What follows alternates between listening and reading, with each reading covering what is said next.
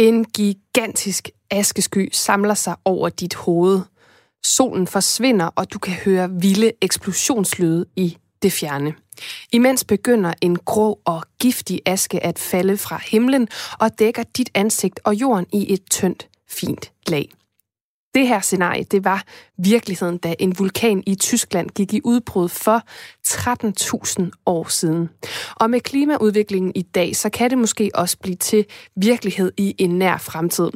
Den tanke har Moskov Museum taget udgangspunkt i i udstillingen After the Apocalypse, mens de samtidig spørger, hvad kan vi lære af fortiden, når katastrofen rammer os i fremtiden. Vi har besøgt udstillingen, og øh, så taler jeg også senere i programmet med en psykolog om en helt ny type angst, som vi begynder at kunne se herhjemme, nemlig angsten for klimaforandringerne. Velkommen til Kreds, som i dag handler om katastrofetanker og klimaangst. Og øh, jeg vil starte med at øh, spørge dig, om du har lyst til at deltage i dagens program, for øh, jeg sender simpelthen spørgsmålet ud, der hedder, har du oplevet klimaangst og katastrofetanker, og hvordan takler du dem? Måske har du nogle erfaringer med at... Øhm, gøre nogle bestemte ting, når, øh, når du oplever den her klimaangst. Det vil jeg gerne øh, høre om, for øh, jeg har i hvert fald selv oplevet at, øh, at have det. Du kan sende en sms til 1424. I din besked, der skriver du R4, laver et mellemrum, skriver selve beskeden, og så sender du den afsted til mig. Så kigger vi på det tema i løbet af dagens program. Og ud over dagens katastrofetema, så har vi også talt med rapper Nicoline om Joy Monsen, hjemmesidedomæner og kultur kulturpolitik. Og så til sidst, så sætter forfatter Louise Jul Dalsgaard ugen på vers. Men først og fremmest, så skal du selvfølgelig have et overblik over de vigtigste kulturnyheder.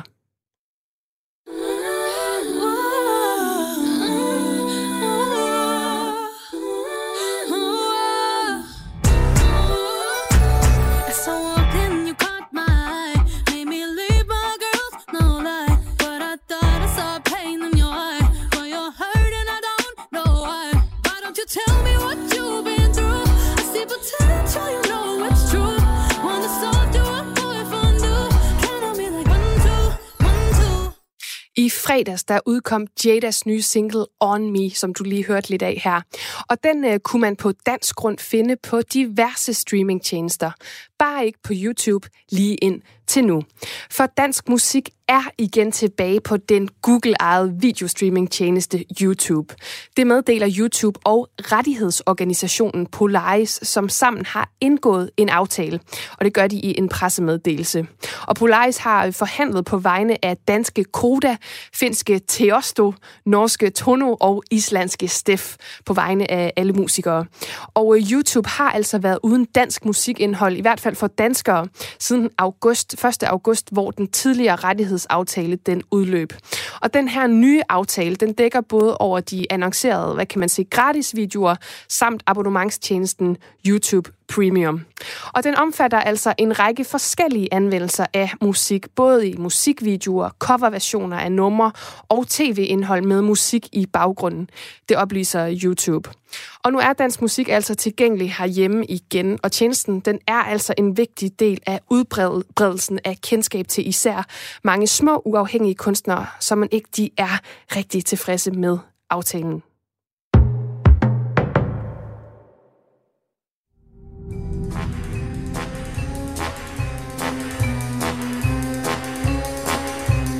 Hello and welcome to No Time to Die, the official James Bond podcast. I'm your host, King, James King. And I promise that will be the last time I do that gag. Ja, sådan lyder begyndelsen på den spritnye officielle No Time to Die James, Bodca- James Podcast, James Bond podcast om ingen andre end James Bond. For den 25. James Bond-film No Time to Die, den får nemlig endelig øh, premiere i danske biografer den 11. november i år, efter coronakrisen ellers skabt tvivl om, om den overhovedet ville komme på det store lærred i år. Og som en særlig optag til filmen, så kan du altså høre filmkritiker her, James King, diskutere Bond i hele seks afsnit med blandt andet Mr. Bond selv, nemlig Daniel Craig, samt øh, skuespillere Rami Malek og Lea Seydoux, og instruktør Carrie Fukunaga og sangeren Billie Eilish, som øhm, også har lavet musikken til No Time to Die. I hvert fald, øh, hvad hedder det, øh, hoved, hovedsangen, som altså også har samme titel. Og ifølge Kino.dk, så kommer den her officielle Bond-podcast også til at byde på den første smagsprøve på Hans Simmers helt nye score til filmen. Og første afsnit kan altså streames nu. Den har fået titlen Bond in Context, og den udforsker blandt andet, hvordan Bond-figuren har, øhm, hvad kan man sige, holde sig frisk, øh, kunne holde sig frisk og relevant i fans øjne i så mange årtier. Og i alt der udkommer der seks podcast-episoder frem mod øh, biografpremieren i november. Forfatter Pia Jul er død som 58-årig efter kort tids sygdom. Det oplyser, oplyser Asger Schnacks øh, forlag i en pressemeddelelse. Det er et smerteligt tab for familie og venner, og det er et stort tab for dansk litteratur, som hermed har mistet en af sine mest betydningsfulde forfattere, lyder det i den her pressemeddelelse. Og Pia Jul, hun debuterede tilbage i 1985 med digtsamlingen Levende og lukket. Og siden da, der har hun udgivet en lang række romaner og digtsamlinger. Og så har hun modtaget en masse priser, blandt andet Årstrup-medaljen i 1994, øh, Statens Kunstfonds livsvarige ydelse i 2000, samt øh, Montanas litteraturpris i 2010 for sin digtsamling Radioteatret. Og så har hun altså også i 2012 modtaget kritikerprisen for novellesamlingen Af sted til sted. Lytter til Kres med mig, Rikke Kulin.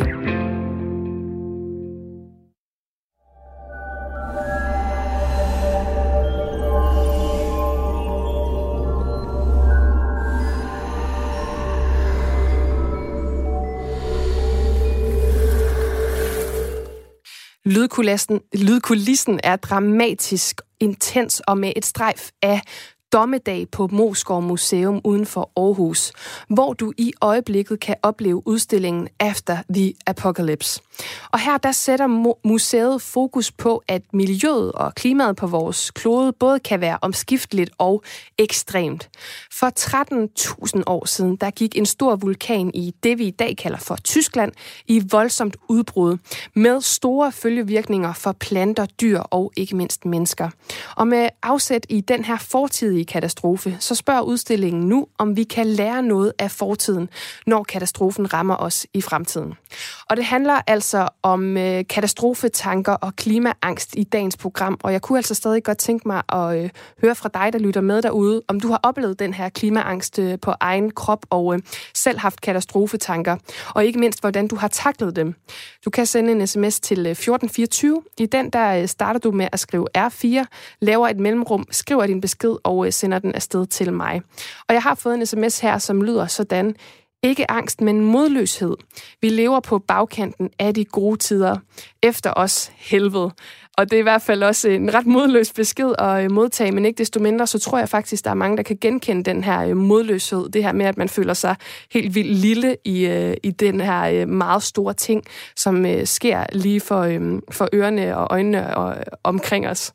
Og øh, vi tager altså udgangspunkt i øh, den her udstilling, som min kollega Lene Grønborg hun har besøgt i selskab med professor Felix Ride.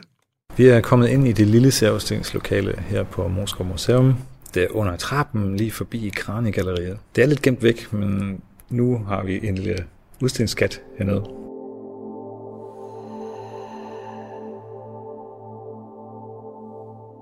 Udstillingen er på en meget konkret måde todelt. Den er spejlet. Vi har en historie, øh, som er sat i den dybe fortid, i en sene istid for 13.000 år siden, og så har vi en anden historie, som udspiller sig så i året 2100 på den anden side. Og hvis vi skal starte med at tage tilbage til fortiden, skal vi så gå herned og se på, hvad den her udstilling hernede den byder på? Lad os gøre det. Vi kommer her til den første mantra, som, hvor man kan se sådan nogle øh, små og mellemstore. Er det vulkansten, vi står og kigger på? Det er det, ja. Det er det. Det er bare et lille udvalg af alt det materiale, som øh, blev kastet ud af den her såkaldte Lhasa-vulkan for, for 13.000 år siden. Og det materiale, der kom ud over 20 kubikkilometer i alt, øh, blev kastet højt op i luften. Askesøjlen kunne have været op til 40 km høj.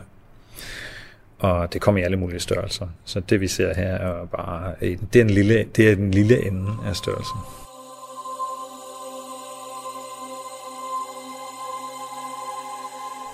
Og det her samfund, som blev ramt af den her store katastrofe, kan du sige lidt om, hvad var det for en type samfund, altså sammenlignet med vores eget i dag? Ja, bestemt. Det, her er der altså tale om øh, jæger samfund, altså folk, der ikke dyrkede øh, korn. Øh, de levede af jagt, primært fiskeri. De havde øh, hunden som følgesvend øh, havde meget varieret økonomi, altså gik efter mange forskellige dyre og mange forskellige planter. Øh, det er også øh, en periode inden for den her senistidstid, som var relativt varm og relativt stabil. Så her ved udstillingens anden montre ser vi blandt andet nogle prøver af æske, som det faldt på folks hoved hele 250 km væk fra vulkanen. Vi har to rigtig fine prøver her. Det ene er faktisk en blok af sediment, altså af lagfølger, som vi har skåret ud af øh, et rigtig fint sted, en, en gammel sø, nu udtørret gammel sø, øh, lige syd for Berlin. Og der ser man et lige så fint guligt lag af ren vulkanaske. Um, og vi ved, at det er dækket hele landskabet der, fordi den her gamle udtørrede sø ligger um, ved udkanten af et af de gamle, helt gigantisk store øh, minedriftsområder der i, i det gamle Østtyskland. Så der er et, et, et kæmpestort areal, der er blevet dækket, hvor hele, alt jord er skrabet af, og man har fundet den her aske over det hele. Så selv 300-350 km væk fra vulkanen faldt den her aske stødt og tykt. Og det er egentlig endnu sjovere, fordi, eller mere interessant, fordi folk der kunne slet ikke se kilden de kunne godt høre det. De kunne muligvis endda mærke det, fordi vulkanudbrud de skaber sådan nogle voldsomme tryk, trykbølger og voldsomme lyde. Øh, men det de så mest kunne se var udbredelsen af asken, den der tårnhøje askesøjle, hvordan den formørkede himlen midt på dagen, og så hvordan den sådan udbredte sig hen mod dem, og så begyndte det her aske, vulkanaske til at regne ned. Og vulkanaske er noget mærkeligt materiale. Fordi det er sådan fluffy, det er relativt let, men det er jo små, bitte små, eksploderet sten og glas. Og det er fuld af kemikalier. De sidder på overfladen, og det er slet ikke rart. Så og det har vi også undersøgt rigtig meget, så vulkanaske er i grund og grund giftigt. Både for dyr, for planter og for mennesker. Så det med, at der falder 20, 30, 40 cm direkte på ens mad og ind i ens tøj og over det hele, det er ikke godt.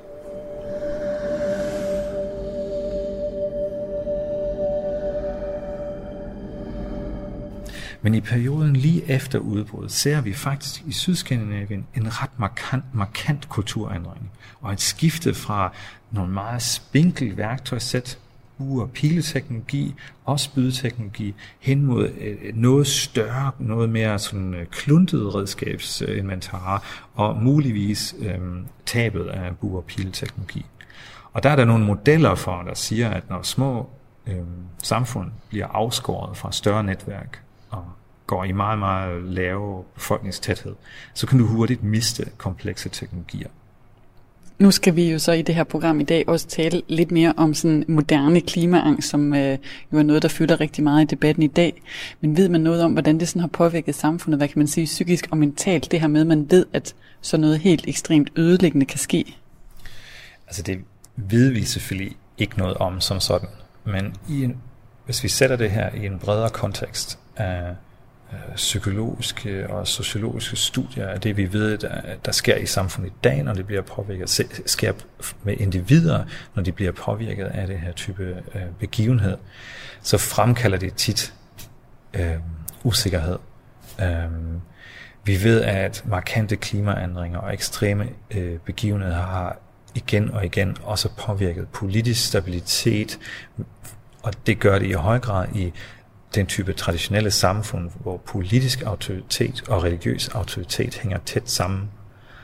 Og en afgørende kobling er øh, forudsigelsesmuligheder af øh, klimaændringer, og at, at årstider skifter, som de skal, osv.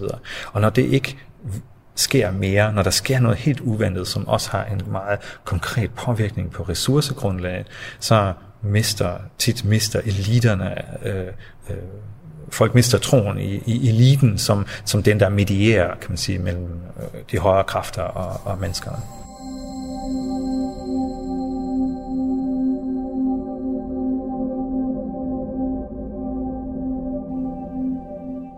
Så er vi færdige på udstillingens første, med udstillingens første halvdel, og det er den forhistoriske del, hvor vi tegner et billede af datidens impact af den her vulkanske begivenhed på samfundet dengang. Og i udstillingens anden halvdel, der bruger vi den evidens til at gennemføre et videnskabeligt tankeeksperiment omkring impact af den samme begivenhed på samfundet i en umiddelbar fremtid, og i vores tilfælde i år 2100. Nu har vi talt om øh, vulkanudbrud, men øh, I har også en graf heroppe, der viser fremtidens klima, som bliver varmere. Så har de to ting sammenhæng? Ja, de hænger sammen, altså ikke på den simple måde, man, man lige umiddelbart kan, kan, kan pege på, men der, der er flere sammenhænge. Så det ene er, at der er et statistisk sammenhæng mellem frekvensen af vulkanudbrud og global klima. Jo varmere det er, jo flere udbrud får vi. Og det er fordi, så får vi en hurtig forskydning af det store vægt af ismasserne og vandmasserne på kontinentalpladerne, og det kan genaktivere tektonisk aktivitet, og når vi får aktivi- tektonisk aktivitet, følger der tit vulkanudbrud med. Og det betyder jo, at muligvis i en varmere fremtid får vi også flere vulkanudbrud. Det andet er også, at vulkanudbrud i sig selv kan påvirke klima. Det vigtigste budskab, vi har i udstillingen her, at den egentlige impact er kun skabt i samspil mellem øh, klimatisk ændring. Nu er det her vel, kan jeg godt tillade mig at sige, en lidt atypisk øh, udstilling af et museum, i det vi både beskæftiger os med fortiden og fremtiden, og I faktisk også stiller nogle problemer eller problematikker til debat. Vil du ligefrem sige, at det er en aktivistisk udstilling? Nej, egentlig ikke. Skældet mellem de to er det også svært at, at finde, og i hvert fald finde på en god måde. Men den er i grund og bund motiveret af, af vores evidens. Vi kan se den her impact, og vi synes, det er vigtigt at formidle den.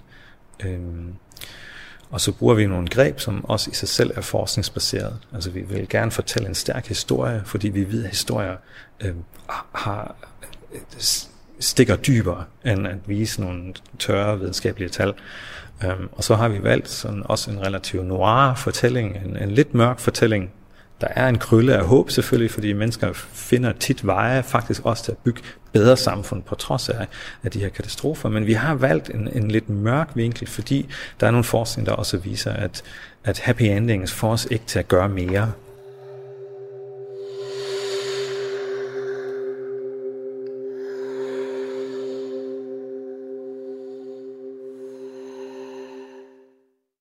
Og udstillingen her, After the Apocalypse, den kan du altså selv opleve på Moskov Museum frem til maj næste år. Og senere i programmet, der taler jeg med en psykolog om, hvad den moderne klimaangst egentlig er for en størrelse. Og han mener, at vi som individer skal være bedre til at skelne mellem de ting, som vi konkret kan ændre, og så slippe de ting, vi ikke kan kontrollere alligevel. Og øh, apropos det der med at kunne kontrollere sine tanker, så vil jeg altså stadig gerne høre fra dig, der lytter med derude. Har du selv oplevet oplevet øh, klimaangst på, øh, på egen krop og katastrofetanker i den forbindelse, så vil jeg gerne høre fra dig. Du kan sende en sms til øh, 1424. I den der starter du med at skrive R4, laver et mellemrum, skriver beskeden, og så sender du den afsted til mig. Jeg er ikke kommet her for at please jer. Producerer og provokerer med sådan en truppe instruerer som en ny træer Europa nomineret, Dit og Louise er min vinger her. Mind blown over alt det nye, jeg leverer. Skubber og rykker til murene. Smad i stumper og stykker. Jeg lader og plukker kaskader. Af skarplette ord Der smager som tor, jeg havde jeg blevet så stor. Du har ikke på tilbud, jeg mere ikke wagyu. Du Burger King, jeg er Michelin. Fuck det, er god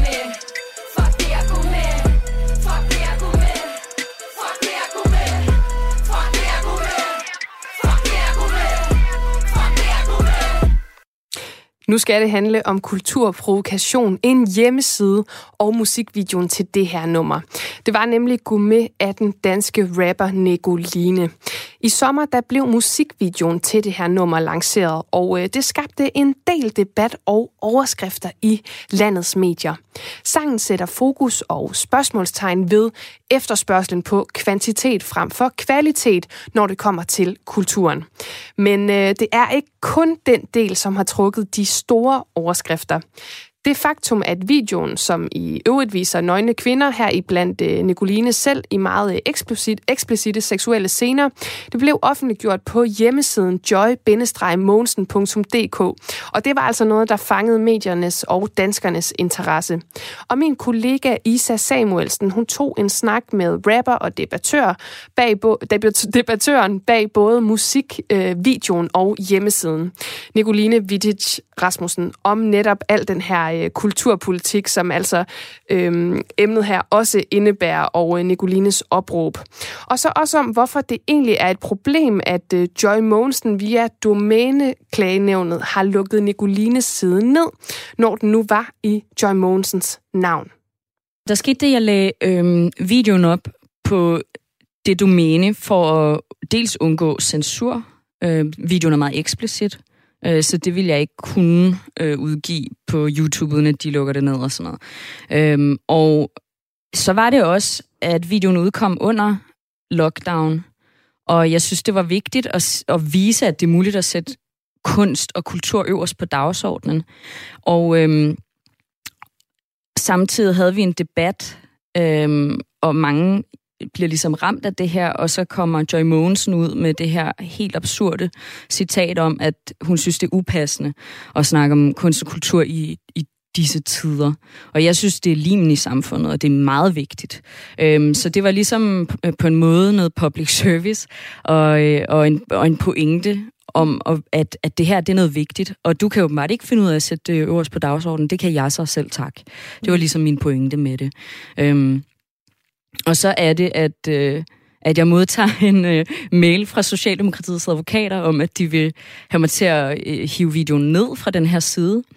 Og jeg har øh, lagt den op øh, uden nogen betalingsmur. Øh, der er ikke noget reklame for andet. Der er ikke noget øh, økonomisk incitament i det her. Det er simpelthen bare her. Nu kan alle se videoen. Og, øh, og så øh, øh nægter jeg det af indlysende årsager. Øhm, og der er over en og million mennesker, der har set videoen. Der nogen, hvis der er nogen, der ikke synes, det er indlysende, kan du sætte nogle flere ord på, hvad, hvad var grunden til, at du ikke ville fjerne den var? Ja, jeg vil have mennesker til at se den her video. Mm. det er jo meget let. Mm. Ja, så... Øhm, så der er også en, og der er en million mennesker, der har set den, og, øh, og så er det så, at de sender den videre til domæneklagenævnet. Og det, der er absurd i den her situation, synes jeg, og, øh, og, og, og meget udemokratisk, det er, at det er altså en kulturminister, domæneklagenævnet, altså hun er jo ikke, Joy Mogensen er ikke noget varemærke. Hele sagens argumentation fra deres side har været sådan noget med, at jeg snylder. Mm. Der er jo ikke noget økonomisk incitament til det. Hun er ikke Lego, hun er ikke et eller andet varemærke. Øhm, og de, det er jo embedsmisbrug, at hun i en sag, som egentlig er noget alle andre mennesker, i tilfælde af, at det er dit civile navn, så indberetter du bare det her til domæneklagenævnet som dig selv. I stedet for har hun så øh, udøvet embedsmisbrug, vil jeg påstå, mm. øh, ved at, altså det er jo offentlige midler, Socialdemokratiets advokater bliver betalt med, og hun er en minister, mm. der så misbruger øh, offentlige midler til at lukke mig ned. Mm. Så hvis man sådan ser på det konkrete, havde du synes det var bedre, hvis det var privatpersonen Joy Mogensen? Ja, det havde været havde... lige meget. Det havde været helt okay. Så det her, det er jo en enkelt sag, men, men det, det jo også tæller ind i, er jo for dig fornemmer et, et større billede. Hvad ja, det synes jeg. Og det, hvad, altså, er, hvad er det, det store billede jamen, hun, i den her sag? Jamen, det er, at, at, at vi står med en kulturminister, som slet ikke kan finde ud af armslængdeprincip, hun har meget konkrete meninger om Jesus Montmartre, øh, og udtaler i dag i politikken som en øh, totalt forvirret skoleelev. Men I sur på mig, når jeg har en mening, og I sur på mig, når jeg ikke har en mening. Men det er fordi, Joy Monsen, du har en mening om det, du ikke må have en mening om, og du har ikke en mening, når det er vigtigt. Mm. Altså, når du skal udtale dig om det helt generelle, øh, som under lockdown, og måden kulturen og kunsten øh, er meget hårdt ramt, og det der med ikke at kunne skelne mellem håndboldhaller, øh, og så øh, en institution som Aros herover. Mm. Øhm, det, altså, det er jo ligesom i Gourmet ikke at kunne øh, altså, se forskel på McDonald's og øh, en Noma Burger. Mm. I'm sorry, det er ikke det samme. Mm. Og det er ikke det samme som, at jeg har noget imod det ene versus det andet. Jeg synes bare, det er vigtigt, apropos at skulle med og pointere det her med, at du bliver ikke syrt dårlig af at spise McDonald's sandsynligvis øh, en gang om måneden, men vi bliver altså øh, fattigere sanseligt. Øh, du, bliver, øh, du bliver heller ikke retarderet af at se reality-tv mm. en, en gang om måneden eller et eller andet, men hvis du, hvis du ikke bliver fodret med andet end tomme kalorier, så bliver vi fattigere. Mm. Og jeg synes, det er vigtigt at slå et slag for det her, fordi jeg er træt af, at, at, at kunstnere og, og øh, kulturen hele tiden står frem med tiggerhænder i forsvarsposition og, og bliver angrebet. Hvorfor hvad I skal ligesom øh, fortælle, hvorfor er I, I berettiget til jeres eksistens? Lad falde, hvad ikke kan stå. Men det er der ingen, der kræver Danske Bank. Det er der ingen, der kræver øh, af alle andre. Og vi har altså et land, hvor vores skattetryk er så stort, at samler du moms og afgifter osv., så, videre, så ender vi på cirka 80 procent. Det vil sige alle. Altså du får, børn, du, du får penge for at få børn, du får penge for at studere. Vi får jo alle sammen af de der fælleskasser. Men af en eller anden årsag, så er det hele tiden, og det ser vi meget tydeligt under lockdown, så er det, meget, så er det hele tiden kunstnerne, der står allerbærest. Og, og, og, og for mig Øh, en, en anden årsag til at lette op på den webside var også, at, at jeg kunne se under lockdown, at den frække dreng i klassen, det var IKEA. Mm. Altså discountmøbelkæden, ikke? Det synes jeg var absurd. Imens kunstnerne bare forblev tavse bagerst i rækken med, med fremstrakte hænder. Jeg synes, det var ynkeligt. Hvis man nu sådan, i forhold til den situation, vi har stået i, skulle prøve at tage ja på, men hvad vil du så som kunstner, men også som kulturbruger i Danmark, egentlig ønske, at der blev gjort i stedet for? Altså, øhm, til at starte med, synes jeg, det er problematisk, at vi har en kulturminister, som slet, ikke kan skille mm. mellem. Og altså, det, det, hun er nødt til, det at løfte hele området. Det er ikke at, at bruge ressourcer, offentlige midler på at prøve at hive min video ned, og på øh, at udtale sig om alle mulige øh, enkelte institutioner ude i medierne. Bare til at starte med. Nu kommer du lige fra et, øh, altså fra en talk i, øh, i Aalborg, hvor du også har siddet og talt om kunst og kultur og, og demokrati. Synes du, det er særligt vigtigt, altså, øh, som man kan sige lige nu i den her lockdown-tid i virkeligheden, som vi jo stadigvæk lidt er i? Ja, jeg synes i hvert fald under lockdown, vi tydeligt har kunne se, at, at det var noget, der samlede os, og øh, er limen i samfundet på mange måder. Og, og, og jeg synes, det er, øh, det er anstrengende, at det hele tiden bliver sådan en debat, hvor vi må slås med hinanden, som om, at det nu er... Øh, kunstinstitutionerne mod håndboldhallerne. Mm. Øh, altså, det er, jo, det er jo ikke pointen. Mm. Det er mere det der med, at, at jeg synes, det er absurd, at vi er nødt til hele tiden at argumentere for vigtigheden af os, for der er ikke nogen, der vil modargumentere, at skraldemændene er vigtige. Det synes jeg absolut også, de er. Og håndboldhallerne også. Og prøv at høre, altså sådan noget som anden divisions fodbold, tredje divisions fodbold, jeg kunne ikke være mere ligeglad. Det er ikke det samme som, at jeg vil lukke det ned. Mm. For der er nogle andre mennesker, der synes, det er vigtigt. Og det synes jeg også er, er, er at være demokratisk moden og anerkende, at øh, bare fordi du bor i... Øh, whatever, et eller andet sted i Sønderjylland, og måske ikke kommer i det kongelige teater, så er det stadig en vigtig institution af andre årsager. Øhm, og, og på samme måde kan det være en eller anden hockeyklub, som jeg kunne være totalt ligeglad med, eller øh, miniput øh, fodbold, eller et eller andet, ikke? Som, og så er ligesom anerkender, at altså, vores forskelligheder, det er vigtigt, det her. Jeg tænker, man som lytter måske også kunne tænke, jamen handler det i bund og grund om, at... Øh at du er træt af, at videoen er blevet taget ned. Overhovedet ikke. Prøv at høre, der er over en million mennesker, der har set videoen, øh, og jeg er allerede videre til det næste. Øh, så, så det er slet ikke der, den ligger. Altså, øh, det det der med, at, at det, det er noget helt principielt. Prøv at høre, det er embedsmisbrug. Og, og, og åbenbart så er det lige meget i dag. Der jeg ikke noget. Hvad, hvad kunne du tænke dig, der skete? At hyggeleriet ophørte, og at uretfærdighed ikke øh, kunne ske så åbenlyst, uden at det fik konsekvenser. Så du kunne godt tænke... Og at kultur, at det ikke længere, at det ikke får, det er altså ligesom så mange andre debatter, kan vi komme videre Danmark?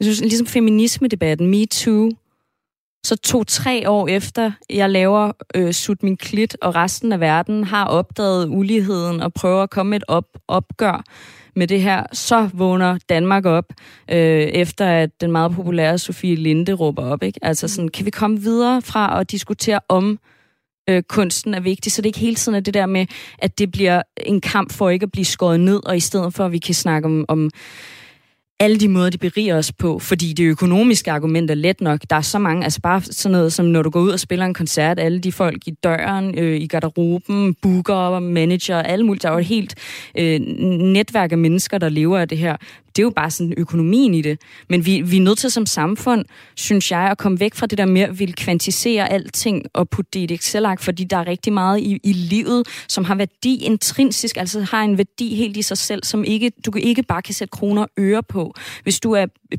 billiard der og ser på en solnedgang og ikke kan se, at den er smuk, så synes jeg, at du er et fattigt menneske. Og hvordan opgør du det i kroner og øre? Altså alt muligt i livet, som har stor værdi, som du ikke putter i Excel-ark. Og jeg vil mene kunst er noget af det, hvor, hvor ja, der er en økonomi i det, og det, det er den ene side, men der er altså også sådan noget andet. Sådan lød det altså klart og tydeligt fra rapperen og debattøren Nicoline, som altså er kunstneren bag nummeret Gourmet og den tilhørende video, som indtil for nylig kunne ses på hjemmesiden joy Den nuværende ejer af joy det er en Erik Pilgaard Heilskov, som driver virksomheden Excite, som lever af online markedsføring. Og vi har her på Kreds forsøgt at få en kommentar fra kulturminister Joy Mogensen, men hun er ikke vendt tilbage på vores henvendelser. Du lytter til Kres med mig, Rikke Kulin. You cannot eat money, oh no. You cannot eat money, oh no.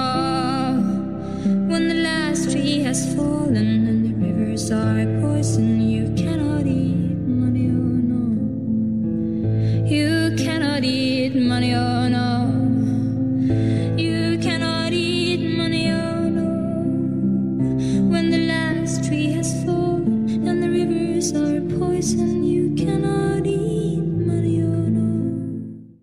Her hørte vi norske Aurora med sangen The Seed, som øh, kommer med et klimabudskab til os, der lytter med. You cannot eat money.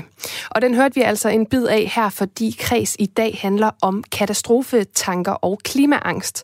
Og jeg vil altså stadig gerne øh, høre med fra dig, øh, der, der hører fra dig, der lytter med derude. Har du selv oplevet klimaangst og katastrofetanker, og måske også hvordan du har taklet dem? Du kan sende en sms til 1424. I din besked, der starter du med at skrive R4, laver et mellemrum, skriver beskeden og sender den afsted til mig. Og øh, nu kan jeg sige velkommen til dig, Eivind Harbæk Johansen. Du er psykolog og partner hos psykologerne Johansen og Christoffersen. Velkommen til Kreds. Mange tak. Lad os lige starte med at høre, Eivind, hvad er klimaangst egentlig? Jo, altså nu findes der ikke i en øh, sådan alment accepteret øh, definition på klimaangst. Og det er jo en del af, af udfordringen, når man skal tale om det. Men sådan øh, overordnet set, så kan man vel sige, at der er tale om en overdreven og uhensigtsmæssig angst, som omhandler forhold øh, knyttet til klimaet, klimaændringer og også sådan noget som økonomiske og samfundsmæssige ændringer, der kan følge efter de her klimaændringer. Hvordan kan det være, at det egentlig ikke er en, øh, hvad kan man sige, en diagnose endnu? Er det simpelthen, fordi det er så nyt, at vi først er i gang med at finde en definition? Ja, det er nok en del af det. Uh, men uh, lige så vigtigt, så er det nok det, at vi har andre diagnoser, som eksisterer allerede, og som egentlig uh, godt kan beskrive de kan man sige, fakturer og mekanismer, der spiller ind i klimaangst. Uh, men som dog ikke kan beskrive lige det her element, at de her bekymringer og angsten og alle de handlinger, som man så har, det er knyttet direkte til klimaet igen. Men det er faktisk sjældent, at man gør i diagnostisk sammenhæng. Men hvor udbredt er klimaangst så, om den så øh, indgår, hvad kan man sige, i andre diagnoser eller andre steder? Hvor udbredt er det? Ja, det er jo så udfordringen, ikke? Uh, så vi ved faktisk ikke særlig meget om det. Uh, det findes ikke nogen gode undersøgelser på, hvor udbredt det er. Men øh, vi har indikationer på, at øh, folk er meget mere bekymrede for klimaet, end vi har været før. Og øh, jeg vil også sige sådan fra min egen praksis, at jeg kan se, at der er væsentligt flere, som øh, be- beskriver klimaangst som deres sådan primær problematik, eller som en del af andre problemstillinger, eksempelvis øh, generaliseret angstlidelse eller depression. Og øh, så kunne jeg godt tænke mig at høre lidt om, hvem det egentlig er, det rammer. Nu gætter jeg på, at der måske heller ikke er lavet så mange undersøgelser, hvis man ikke har defineret mm-hmm. det som diagnose, men øh, har du en fornemmelse af, hvem det er, der beskriver den her form for angst? Ja, altså det er jo sådan, at uh, af en eller anden grund, så rammer psykiske lidelser som angst og depression i hvert fald ofte kvinder. Og uh, det er sådan min erfaring uh, også, at det er kvinder, der ofte uh, lider af klimaangst. Øhm, sådan aldersmæssigt, så, så er det også et indtryk af, at det er dem, der ligesom er lidt i etableringsfasen, øh, og måske lige har fået børn, eller er i overvejelserne omkring det. Og hvordan kan det være, at det er kvinder, som øh, du har observeret, der er mest leder? Altså, hvordan, er, det, er det køn, det lige så handler om, når det kommer til, til den her klimaangst? Nej, altså det er nok ikke sådan kønnet direkte, men øh, kvinder er nu mere udsat for at bekymre sig og for at øh, reagere egentlig med, øh, med angst på forskellige ting. Um, altså jeg ser det også hos øh, mænd, altså det er ikke fordi det er, alene er hos kvinder. Men lad os så kigge lidt på, hvordan klimaangst egentlig kan opleves hos den enkelte. Altså, hvordan kan man mærke, at man øh, har decideret klimaangst? jo, sådan, øh, det, nu kan det være stor forskel på, hvordan klimaangst påvirker en, men hos øh, rigtig mange, så handler det jo om, at øh, man øh, går meget, meget op i at læse om det, og altså overdrevet meget, så det, det fylder rigtig meget af ens liv. Og øh, at man også bliver meget sådan pinligt nøjagtig omkring øh, sortering og altså at leve klimavenligt, altså på et niveau, hvor man så øh, ikke vil spise mad, der ligesom ikke er dyrket i ens egen, egen have, og, eller i hvert fald ikke noget, der er lavet i udlandet. Uh, og hvor, det, hvor det kommer til et niveau, hvor det begynder at hæmme en og påvirke en for meget i hverdagen. Og hvad med i forhold til de sådan kropslige reaktioner? Er det de samme, som går igen fra, hvad kan man sige, al- almindelige, siger jeg, godsøjne, angstsymptomer, som øh, påvirker kroppen? Det er det nemlig, ja. Så ofte er det sådan, at øh, man har rigtig mange tanker omkring klimaet, og så er det nemlig lige præcis det her med øh, katastrofetanker. Så øh, mange af de tanker, man så har omkring klimaet, det handler ikke om, hvad der sker lige nu, men mere om sådan nogle frygtelige fremtidsscenarier, som måske kan udfolde sig. Så det handler jo om øh, flygtningekatastrofer, om oversvømmelser med videre, som jo ikke er særlig aktuelt eller særlig hjælpsomt lige nu. Uh, og så er der også øh, de her fysiologiske, kropslige reaktioner, som er alt fra hjertebanken til øh, koncentrationsbesvær, til øh, at man kan opleve svimmelhed, eller at man ryster. Øh, og selvfølgelig den her sådan, mere subjektive oplevelse af angst. Og hvordan altså, behandler man så klimaangst? Fordi kan man, jeg tænker, der er måske rigtig mange, der oplever at være bekymret for klimaet i de her år, måske ikke have decideret angst, men ligesom have det her bekymringer og måske øhm, øh, mærke det kropsligt og fysisk, som vi snakker om her, men kan man behandle det, og kan man måske vente til at rent faktisk gøre noget konstruktivt, i stedet for at øh, ja, måske lade sig overmande af, øh, af sådan en modløshed? Ja, det kan man jo heldigvis. Altså i de fleste tilfælde, så kan man jo lykkes med at uh, få tankerne over på noget, der er mere realistisk og også mere hensigtsmæssigt. Fordi de her tanker omkring katastrofer, der uanset ligger langt, langt ude i fremtiden, der er det jo meget, meget lidt, vi kan udrette her og nu. Det, det giver jo ikke særlig meget mening at begynde at forberede sig på en oversvømmelse, der måske kommer om 50 år. Uh, men derimod, så kan det være meget hensigtsmæssigt at gå op i okay, hvordan kan jeg sortere, hvordan kan jeg påvirke mine naboer, eller måske kan jeg gå ind i en uh, sådan miljøværnorganisation, og måske prøve at påvirke flere, eller påvirke vores politikere. Uh, der er det ting, hvor vi kan opleve, at vi har en vis kontrol over udfaldet, og vi kan også opleve, at vi gør en forskel. Det kan vi jo ikke, når vi tænker uh, langt frem i tid. Men jeg står egentlig og tænker på, om så en, en lille dosis klimaangst egentlig ikke er meget godt for klimaet og i forhold til at, øh, at handle på, øh, på de her øh, klimaforandringer, som vi oplever nu, og som jo emmer væk er ifølge forskere noget, der ikke ligger særlig langt væk. Mm, det kan man jo godt sige. Uh, problemet med sådan nogle ting, hvor uh, sådan en, en lille smule angst er passende, det er det, at, og det ser vi også med uh, i forhold til corona lige nu, det er, at du får en stor del af befolkningen, den største del, som øh, ikke oplever særlig meget angst. Det er stort set egentlig ligeglade. Uh, og så har du en lille andel af befolkningen, der er meget angste, og altså får en overdrevende, uhensigtsmæssig angst af det. Uh, og ingen af delene hjælper jo egentlig særlig meget. Så i stedet for at fokusere på angsten, så vil jeg sige, at det er væsentligt bedre, hvis vi nu kunne uh, blive gode til at se på, hvad vi hver især gør, som faktisk er positivt og som er hjælpsomt. Og så er flink til rose og anerkende det hos hinanden. Uh, men også hvis man så ligesom på, uh, kan man sige, uh, politisk plan, kunne lave nogle planer for, hvordan man kunne forstærke dem, der så gør ting, der er effektive for at forhindre klimaændringer. Uh, for eksempel ved, at man får uh, altså økonomiske uh, incentiver og belønninger, hvis man så er gode til det, i stedet for at man er ude med pisken hele tiden. Men hvordan kan vi så måske altså, gå fra det her individuelle, den individuelle angst, og så til det her kollektiv, hvor vi jo så hvad kan man sige, flok eller fælles faktisk giver magthavere, som jo rent faktisk har magt til at ændre og gøre ting politisk, den rette dosis klimaangst, således at der sker noget mm-hmm. i stedet for øh, frikadellevideoer og tomløfter? Ja, nemlig. Altså, altså det, i sidste ende handler det om vores stemmer. Uh, så, så det er selvfølgelig vigtigt, at man belønner dem, der faktisk uh, gør noget, uh, der gør en indsats for miljøet, der fremlægger gode planer. Uh, men så handler det jo også om, hvad vi belønner med vores penge. Altså i sidste ende, hvad er det, vi køber? Hvad støtter vi uh, virksomheder, der faktisk går op i miljøet og uh, laver nogle produkter, der er mere miljøvenlige end det eksisterende?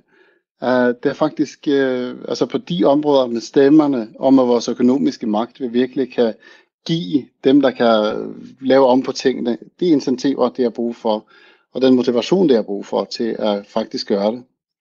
Det var altså ordene fra Eivind Harbæk Johansen, psykolog og partner hos psykologerne Johansen og Christoffersen. Tak fordi du var med. Mange tak.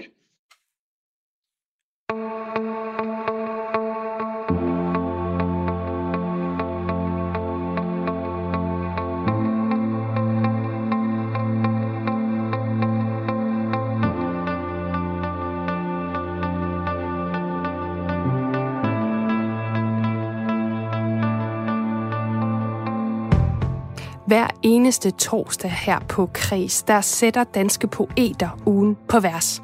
Det gør de ud fra en nyhed fra den seneste uge, som er inspirationskilde til en spritny tekst, som de har skrevet. Så her i Kreds, der trækker vi simpelthen i den lyriske håndbremse, når ugen den bliver sat på vers. Og øh, dagens poet, det er dig, forfatter og digter Louise Jul Dalsgaard. Velkommen til Kreds. Tak skal du have. Altså, jeg synes bare, Louise, vi skal springe direkte ud i det. Så øh, hvilken nyhed har du valgt øh, til, til ugens på vers? Jamen, jeg faldt over en nyhed på DR.dk, som handlede om kravers intelligens, at man havde opdaget, at den øh, var langt større, end man hidtil havde antaget. Ja. Og det var jeg nødt til at undersøge nærmere. det kan jeg da godt forstå. Altså, hvad indebærer det, når vi snakker om, at øh, deres intelligens er øh, ja, mere, end vi havde regnet med end tidligere? Altså, det er jo øh, en cliffhanger, jeg godt sådan vil lade stå i luften, fordi det bliver nemlig afsløret i teksten. Okay, ah, men så, så snakker vi om det bagefter. Så er ja. jeg jo lidt nysgerrig på, altså, hvorfor har du så valgt øh, lige præcis den nyhed? Øh, altså, jeg tror, jeg er sådan lidt en støvsuger hen over nyheder. I det hele taget er jeg sådan en kropslig båndoptager i verden. Jeg går sådan rundt og ser, og så, så optager jeg, og så forstår jeg det først, når jeg så ligesom skriver båndet ud. Og sådan har jeg det også lidt med, med, øh, med nyheder. Altså, jeg kører hen over dem, og så nogle gange så er der noget, der siger, du ved godt, ligesom hvis man finder en eller anden øh, tegnestift på gulvet, eller sådan, så kan man høre, okay, her er noget. Ja. Øh, og sådan havde jeg det bare med den, og så måske også fordi, nu har jeg skrevet en digtsamling for nylig, der handlede om corona og indespærring og ensomhed og isolation. Og så havde jeg simpelthen brug for en mere positiv nyhed. Okay, men øh, jeg er ret spændt på så at høre, hvad, hvad det indebærer, at øh, kraver de har altså øh, mere mellem ørerne, end vi troede. Har teksten en titel her, Louise? Den øh, har jeg valgt at kalde Ulla Ulla. Fær. Jamen, her har vi så Louise Jul Dalsgaard med ugen på vers og teksten Ulla Ulla. Forleden læste jeg på DR.dk, at ny forskning har vist, at kraver er langt mere intelligente, end vi hidtil har troet. De kan bruge redskaber og har et avanceret sprog. Tag nu deres skrig, for eksempel kra. Et kra er ikke bare et kra. Det betyder noget helt forskelligt alt efter tid og sted. Nu viser det sig, at de også har selvbevidsthed. Hvis man tegner en gul prik på baghovedet af en kravefugl og stiller den mellem to spejle, vil fuglen forsøge at fjerne prikken. Jeg håber virkelig ikke, at kraven den stakkel selv er klar over, hvor klog den er.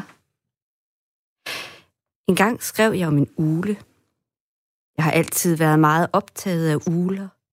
Jeg synes, det er fascinerende, at de kan dreje hovedet 180 grader, og på den måde helt bogstaveligt se sig selv i nakken. I historien, jeg skrev, hed ulen Ulla til både for- og efternavn.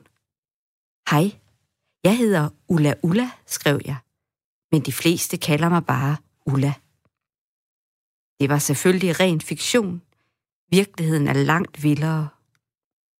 På Wikipedia kan man for eksempel læse, at varaner er mere intelligente end alle andre øjler. Forskere har nemlig påvist, at varanen kan tælle til seks. Så er det bare, at jeg ikke kan lade være at tænke på, hvad den viden siger. Ikke om varaner forstås, men om mennesker. Jeg mener, hvem er det, der finder på, at det der er helt nødvendigt og virkelig væsentligt at undersøge, hvor meget en varan kan tælle til?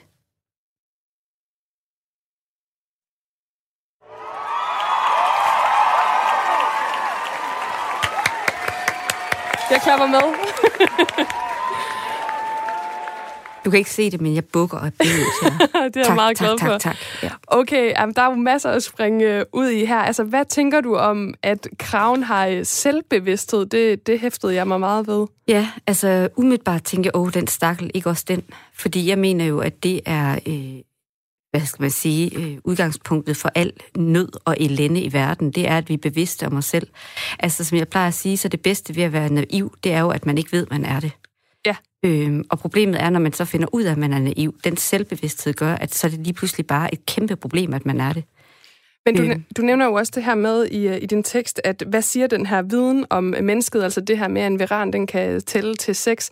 Hva, hvad siger den viden om mennesket ifølge dig? Øhm, altså jeg tror, at vi har meget et, et, et behov for at hierarkisere alting, og herunder også vores egen position i forhold til resten af verden. Nu har du lige snakket om klimaangst. Og jeg tror, at noget af det, der gør, at vi er havnet i den situation, hvor klimaet har det så svært, fordi vi på en eller anden måde har udnyttet den, det er fordi, vi føler, at vi er hævet over den. Og alene det at begynde at undersøge, hvor meget en varan kan tælle til, jeg mener, hvad skal en varan bruge det til at tælle? Altså, den skal jo nok ikke være bankdirektør alligevel. Så det er vores forudsætninger, der gør, at vi går ud og undersøger, hvor meget den kan tælle til, og rent, ud faktisk, rent faktisk tror, at det er et spørgsmål om intelligens nødvendigvis. For en varan er det sikkert dybt uhensigtsmæssigt at bruge hele sin hjernekapacitet på at tælle. Der er sikkert en idé med, at den for eksempel ikke er særlig god til at tælle, tror jeg. Bliver det i virkeligheden menneskets øh, endeligt, at vi tror, vi er meget klogere, end vi er, og i virkeligheden burde lære meget mere af dyrene? Altså, jeg er simpelthen så glad for at være snotdum. Ej, men det jeg mener, det er, øh, man skal passe på med at male fanden på væggen, men der kan være noget øh, rigtig sundt i at øh, anerkende, at intelligens kan være rigtig mange ting, og at for eksempel, øh, når, når jeg siger, at jeg er forfatter, og folk tror, at jeg finder på alt muligt, så plejer jeg altid at sige, at jeg finder overhovedet ikke på noget, fordi det hele, det ligger derude og venter på det, og bliver fortalt. Og for eksempel øh, fuglene og varanerne. Og det behøver man ikke at lave store forskningsprojekter for, man kan bare skrive en god historie. Men hvordan har det så egentlig været at skrive en tekst på den her måde? Altså, hvordan adskiller det sig fra måden, som du skriver på øh, til hverdag? Jeg tror på sin vis ikke, det adskiller sig sådan voldsomt. Øh, jeg er som sagt sådan meget øh, øh, øh, oplever verden, øh, optager den, kan man sige, og så afspiller jeg den bagefter og forstår den, når jeg så hører mig selv eller læser min egen tekst. Og det var egentlig også lidt mit udgangspunkt for det her, det var at gå ombord i den første og bedste nyhed, jeg lige faldt over. Ikke nødvendigvis igen for at forstå den, eller være intelligent over den, eller noget, men simpelthen skrive den igennem, og så ud af det på en eller anden måde for at spænde en eller anden ende. Men det er da altid dejligt, når nogen ringer og forstyrrer ind med et virkelig dejligt benspænd, som du gjorde. Ja, det er jeg glad for. Mm. Men uh, Louise, du udgav jo seneste digtsamling I dag skal vi ikke dø tilbage i maj måned med udgangspunkt i den virkelighed, vi befandt os i under nedlukningen af landet under corona. Og jeg har også uh, tidligere hørt dig udtale i et interview, at din uh, krisehåndtering, det er at skrive. Mm. Så hvordan går det med at håndtere kriser lige nu? Får du skrevet for tiden? Jamen, altså, mit liv er en lang krise, så jeg laver ikke andet end at skrive. så jeg er i fuld gang med næste projekt. Jeg er altså faktisk øh, rigtig langt og godt i gang med det. Øhm, og jeg, øh, ja, så, øh, så det går derud af, så længe verden den er øh, underlig og ikke til at fatte, og øh, Trump til sig som en tosset, så er der nok kriser at tage fat på, og jeg skriver løs. Det var altså ordene fra Louise Jul Dalsgaard. Tak fordi du var med til at bidrage til denne uges Ugen på Vers. Og jeg er tilbage igen i morgen, for jeg er altså ved at være færdig for i dag. Men øh, i morgen der er der fredagspanel her i øh, Kreds, hvor jeg har tre dejlige gæster med. Og husk, at programmet her og alle andre programmer, de kan findes som podcast. Du skal blive hængende her på kanalen, for om lidt der er der Stream and Chill med William Eising og venner. Og øh, dagens venner, det er Trine Patzer, Kim Sørensen og Thomas Warberg. Og øh, de skal blandt andet snakke om øh, Netflix-serien Ratchet, som øh, du altså kan lytte til på den anden side af nogle nyheder. Men jeg vil slutte programmet af med et øh, nummer, der får os øh, lidt ned på øh, jorden igen, fordi det har altså handlet om klimaangst og katastrofetanker i dagens udgave af Kreds. Og jeg har fundet det nummer frem, som øh, gør mig allermest afslappet i hele verden. Det er øh, franske Sebastian Tellier, og øh, det er nummeret Look fra pladen Sexuality fra 2008. Og den øh, er det modsatte af angst for mig, og jeg håber også, at den kan få dig lidt ned i gear, hvis du har katastrofetanker derude.